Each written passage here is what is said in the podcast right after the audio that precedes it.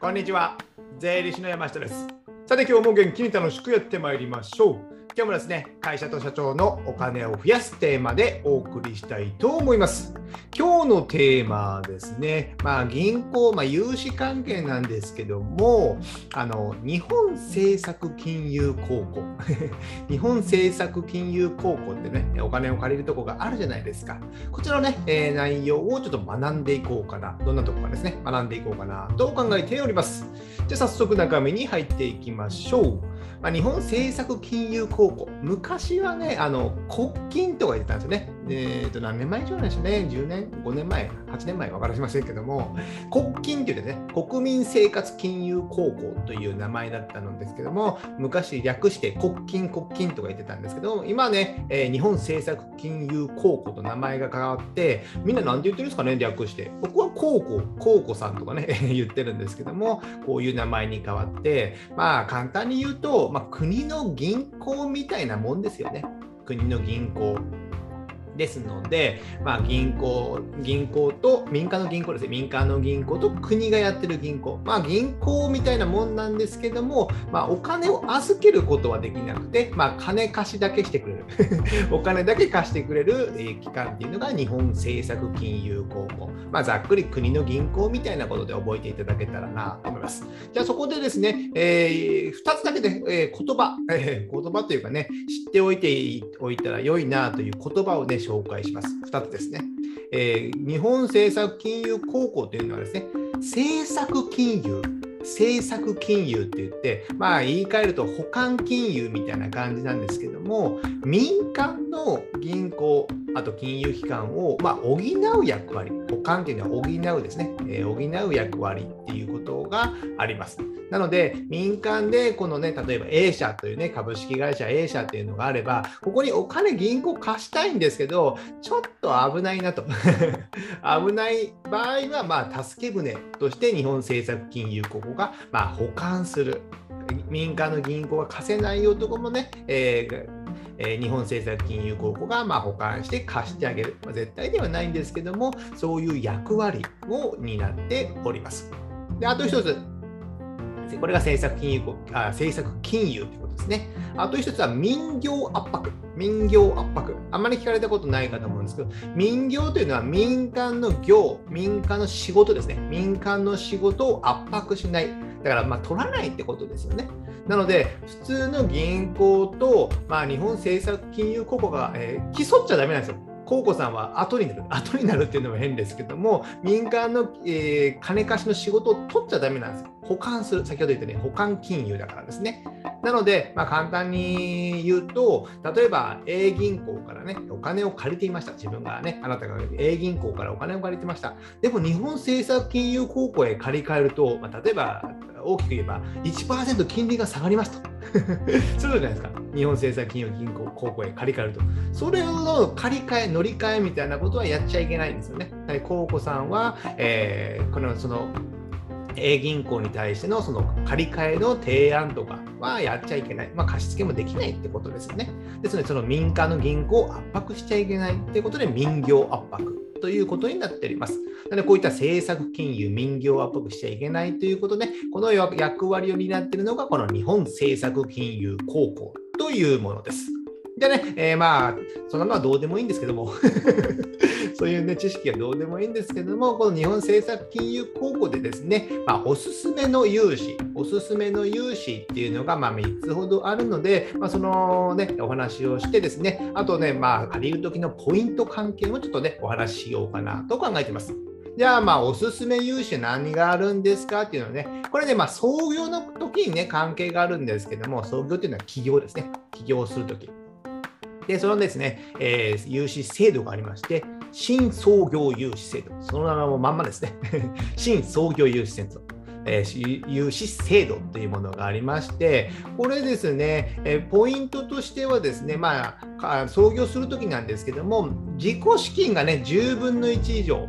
自己資金が10分の1以上。例えば500万の、えー、まあ、総な総投資額みたいなね、えー、創業で500万ぐらい予算が必要だと。この事業にはね。であれば、まあ、500万の10分の1なので50万、50万ぐらいの自己資金をか、えー、用意しておいて、残り450万を、まあ、コウコさんが融資しますよ。そんな感じですね。なので、総投資額の、えー、10分の1以上は自分の自己資金がいる。ただね、10分の1って結構小さいじゃないですか。例えばさっき言った500万で50万あればね、450万借りるっていうのもね、これは絶対ではありません。絶対ではないので、昔がですね、5、6年前かな、えー、3分の1なんですよ。真のつく前なんですね、創業融資制度っていうのがですね、あってですね、それはね、3分の1だったんですよ、3分の1。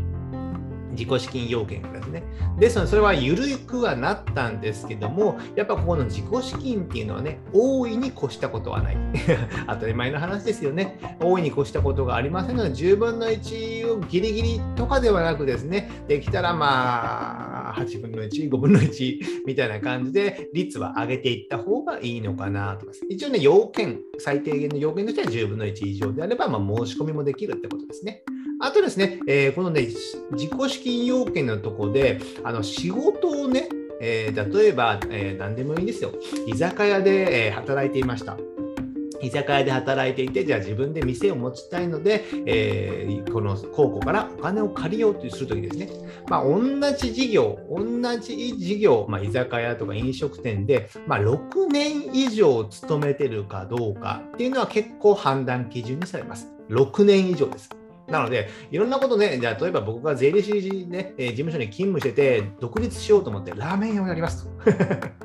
ラーメン屋や、勤めたことないじゃないですか。そんなやつにね、金貸せないですよね。金貸せない。なので、まあ、こういった6年ぐらい、まあ、経験があれば、まあえー、仕事をまあ一人で独立してもやれるだろうというね、まあ、高校さんというか国の考えですので、まあ、お金があってちゃんと継続して6年ぐらいやってる。これね、まあ、担当の方に聞くと絶対っていうわけじゃないですよ。6年以上が絶対。じゃあ5年、4年とかだったらどうなのか、3年だったらどうなのかっていうのはあるんですけども、それは6年っていうのはま形式的な基準ですので、まあ、最低限は、えー、6年ぐらいは欲しいかなぐらいですね。3年でも申し込むことはできると言ってました。逆にね、6年働いたけど、正社員じゃないです。フリーターで飲食店でバイトしてましたみたいな。ねえー、なので、皿洗いとかしてたぐらいとかですね、法令ちょっと出すぐらいしかしてないのであればですね、それはね、6年以上あっても、なかなかその融資というのはね、えー、通らない可能性が高いのかなと思ってます。だからこの新創業融資はま自己資金10分の1、まあ、仕事を6年以上やってるっていうのがね、えー、目安になるのかなと思います。これはま絶対ではないですけどね。まあ、おすすめはこちらです。まあ、普通の銀行よりも借りやすいですね。借りやすいって言っちゃいけないです。すみません。借りやすい可能性も高いとね、あります。じゃあ、2つ目。えー、僕がいつもお勧めする丸系融資といってですね、丸、丸っていうのはね、ひらがな、あ、カタカナで丸で、丸経済の融資ということで、まあ、小規模事業者経営改善資金っていうね、正式名称なんですけども、これね、えー、日本政策金融公庫の中では一番のね、えー、融資制度、一番良い、条件が良いってことです。僕ら借りるね、借りる側の条件が良い制度ですね。何かというと、あの保証人や担保が不要なんですよ。保証人が担保や不要。これ何かというと、通常ね、会社、株式会社 A 社とかで借りるのであれば、株式会社 A 社はあなたが代表ですよね。代表です。っていうことは、えー、株式会社 A 社が借りる場合、あの A さん、まあ A さんでも誰あなた、あなたはですね、保証人にならなきゃいけないんですよ。会社と、まあ、中小企業は会社とも個人は一体みたいなもんじゃないですか。なので、この借りたお金は個人でちゃんと保証してね、例えばね、これ借りて金借りて保証人になってなければ、無駄に金使ってね、個人でね、えー、使ってしまうっていうこともできてしまうんですよ。ですので、えー、保証人にならなきゃいけないんですけども、このね、丸系融資というとね、保証人にならなくていいんですよ。で、それであっても金利も安いってことになるので、ぜひね、この丸系融資というのはね、えー、うちでも借りております。僕も借りておりますので、この丸系融資というのはね、小規模事業者、まあ、これちょっとちっちゃい会社しかできないんですけども、これに該当するのであればね、ぜひね、ここの、まあ、最大2000万借りれますので、ここの枠は使っていただきたいなと思います。ただ、ポイントが1つありまして、これですね、丸系融資を申し込むには、商工会議所、商工会議所に1回ね、経営指導とか受けてなきゃいけないんですよ。経営指導。まあ、商工会議所にね、入会していけば OK ですよ。商工会議所に。ですので、まあ、商工会議所経由で申し込む形になりますので、商工会議所のね、審査が1回ね、通るんですよね。あ入るみたいな感じですかね。ですけども、ここは通れば、まあ、借りやすい融資になりますので、ぜひここはね、中小企業の方であれば、ぜひ、えー、マルケ融資は望んでいただきたいなと思います。あとね、これ、これ、マルケ融資を解説した動画ね、以前ありましたので、そちらもね、概要欄に貼っておきますので、そちらも見ていただけたらなと思います。マルケ融資は金利が安く、保証人や担保も不要ってことですので、ぜひね、これはチャレンジしていただけたらなと思います。あと3番目、最後3番目はね、まあ、ここね、まあ、政策的なものでですね、えー、最近の動向や、まあ、コロナ融資、えー高校さんで、この事業に最近は、最近はというかね、今から積極的に融資していこうみたいなことが結構あるんですよ。ですね、ここはね、3番目はね、担当者に相談。担当者に相談して、今は僕の会社、あなたの会社はこういう状況です。こういう状況なんで、こういうので何か、えー、合うような融資ありませんか？とかみたいな感じですね、えー、お話しするのがいいのかなと思いますので、ぜひね、これはね、え定期的に、まあ、面談してお会いするっていうのは僕はありなのかなと。僕もね、えー、まあ、担当者がいるので、定期的に連絡取って、最近どうですか？みたいな感じの話をするようにして、お客さんにも融資を紹介するような感じにしております。じゃあですね、えー、じゃあ日本政策金融国の審査、融資の審査の基準、これね、えー、意外とね、えー、極秘、極秘ではないんですけども、言葉に表したのは意外にないのかなと思うので、ちょっとね、え、ご紹介するんですけども、これ担当者から聞いた話なんですけども、えー、日本政策金融公庫はですね、まあ、民間の銀行と違って、経験や自己資金、ここに重きを置いてるんですよ。経験や自己資金、さっき言ったように、創業融資で、新創業融資ですね、自己資金10分の1以上、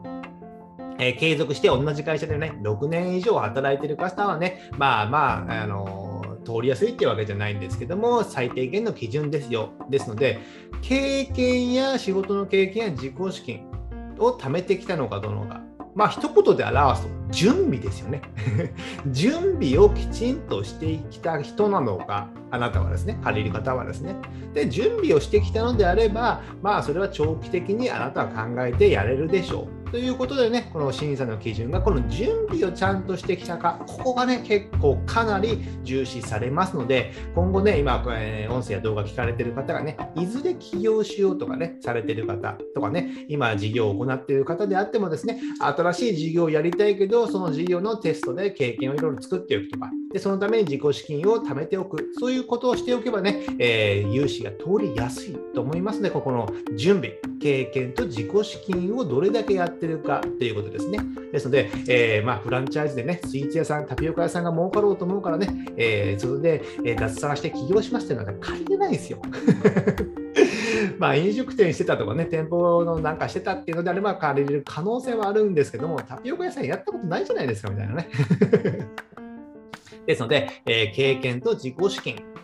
がまあ有される。これは当たり前のことなんですけども、これは非常に大切ですので、ここはね、えー、十分ご注意ください。あとね、書類としてはね、えー、概要欄にちょっとリンクが貼ってるんですけども、ここにね、えー、各種書類のダウンロードができるんですよ。日本政策金融国ですね。この中にですね、創業計画書とか、企業概要書、企業概要書というのは、まあ、創業じゃなくてね、5期目、10期目とかで借りる場合なんですけども、こういったものをね、すぐ書けるようにしておいてください。これぐらいやっぱ書けないと、事業の内容とかですね、これまで何を経験したのか、ね、えどういう取引先があって、どういう商品があるのか、こういうものをね、えすぐ書けるようにしておきましょう。これね、一回 Excel とかで書いておけば保存しておけばいいからですね、これぐらいね、全然書けなくなけない状況だと、まあ、自分の事業のこと全く分かってないってことですので、ぜひね、ここはね、書けるようにしておくことです。で、これね、えー、まあ、えー、高校以外でもね、他の銀行でもね、まあ、似たような感じのものを出してもらえるとやっぱ嬉しいですので、これもね、えー、使い回しって言ったら失礼ですけども、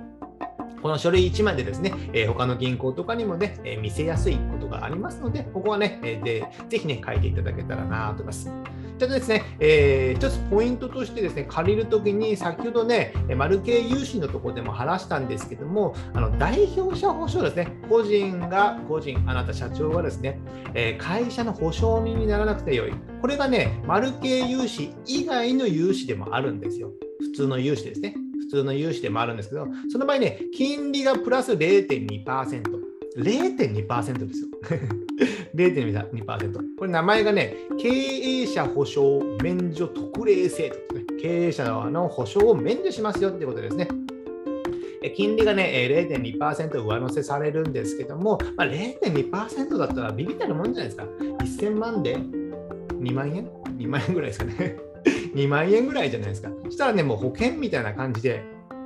ここはね、経営者の保証を免除してもらった方がいいですね。これはね、ぜひつけていただきたい。ただね、条件とかがいろいろあってですね、条件ざっくり言うと、えー、会社の財布と、えー、個人の財布、それを一緒にしちゃいけませんよと。わかります？会社の財布は会社の財布、個人の財布は個人の財布っていうことで、えー、ちゃんと帳簿もきちんと分けておき、帳簿を分けるっていうのも変ですけど、財布を分けておきましょう。なので、そういう会社であれば、あとちゃんとある程度利益が出て、継続して利益が出て、えー、純資産も溜まっているような会社であればですね、えー、該当する可能性は高いですので、ぜひね、この代表者保証を免除するというので、制度はぜひ使っていただきたい。0.2%なんでですね、安いものだと僕は考えております。で最後ね、僕のね、えー、おすすめの融資戦略っていうことで、こういった日本中小企業の場合はですね、日本政策金融公庫と、あと保証協会、信用保証協会のね、融資をね、ダブルで借りる必要があります。借りる必要があるっていうのは変ですけども、借りた方がいいです。で、日本政策金融公庫は、小さい会社であれば、丸系融資とかですね。で、丸系融資等使われなくても、使えなくても、経営者保証免除制度っていうのがあるので、これを使って、万が一の時、やっぱね、会社何があるかやっぱ分かんないんですよ。その時に、ま、経営者個人が保証して、数千万単位のね、えー、借り入れを返済しなきゃいけない。個人でですね。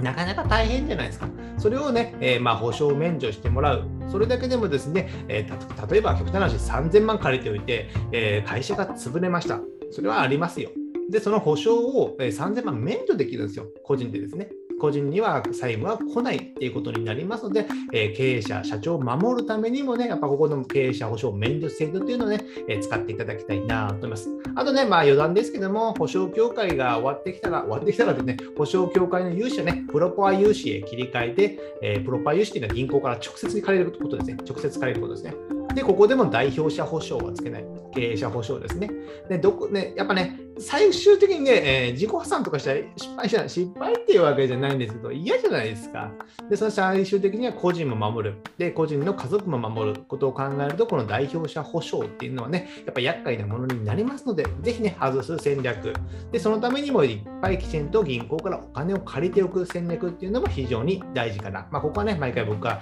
強くいつも言ってるので、えー、耳に上げた、えー、タコができるぐらい聞かれてるでしょう。じゃあ最後ね、まとめとなりまして、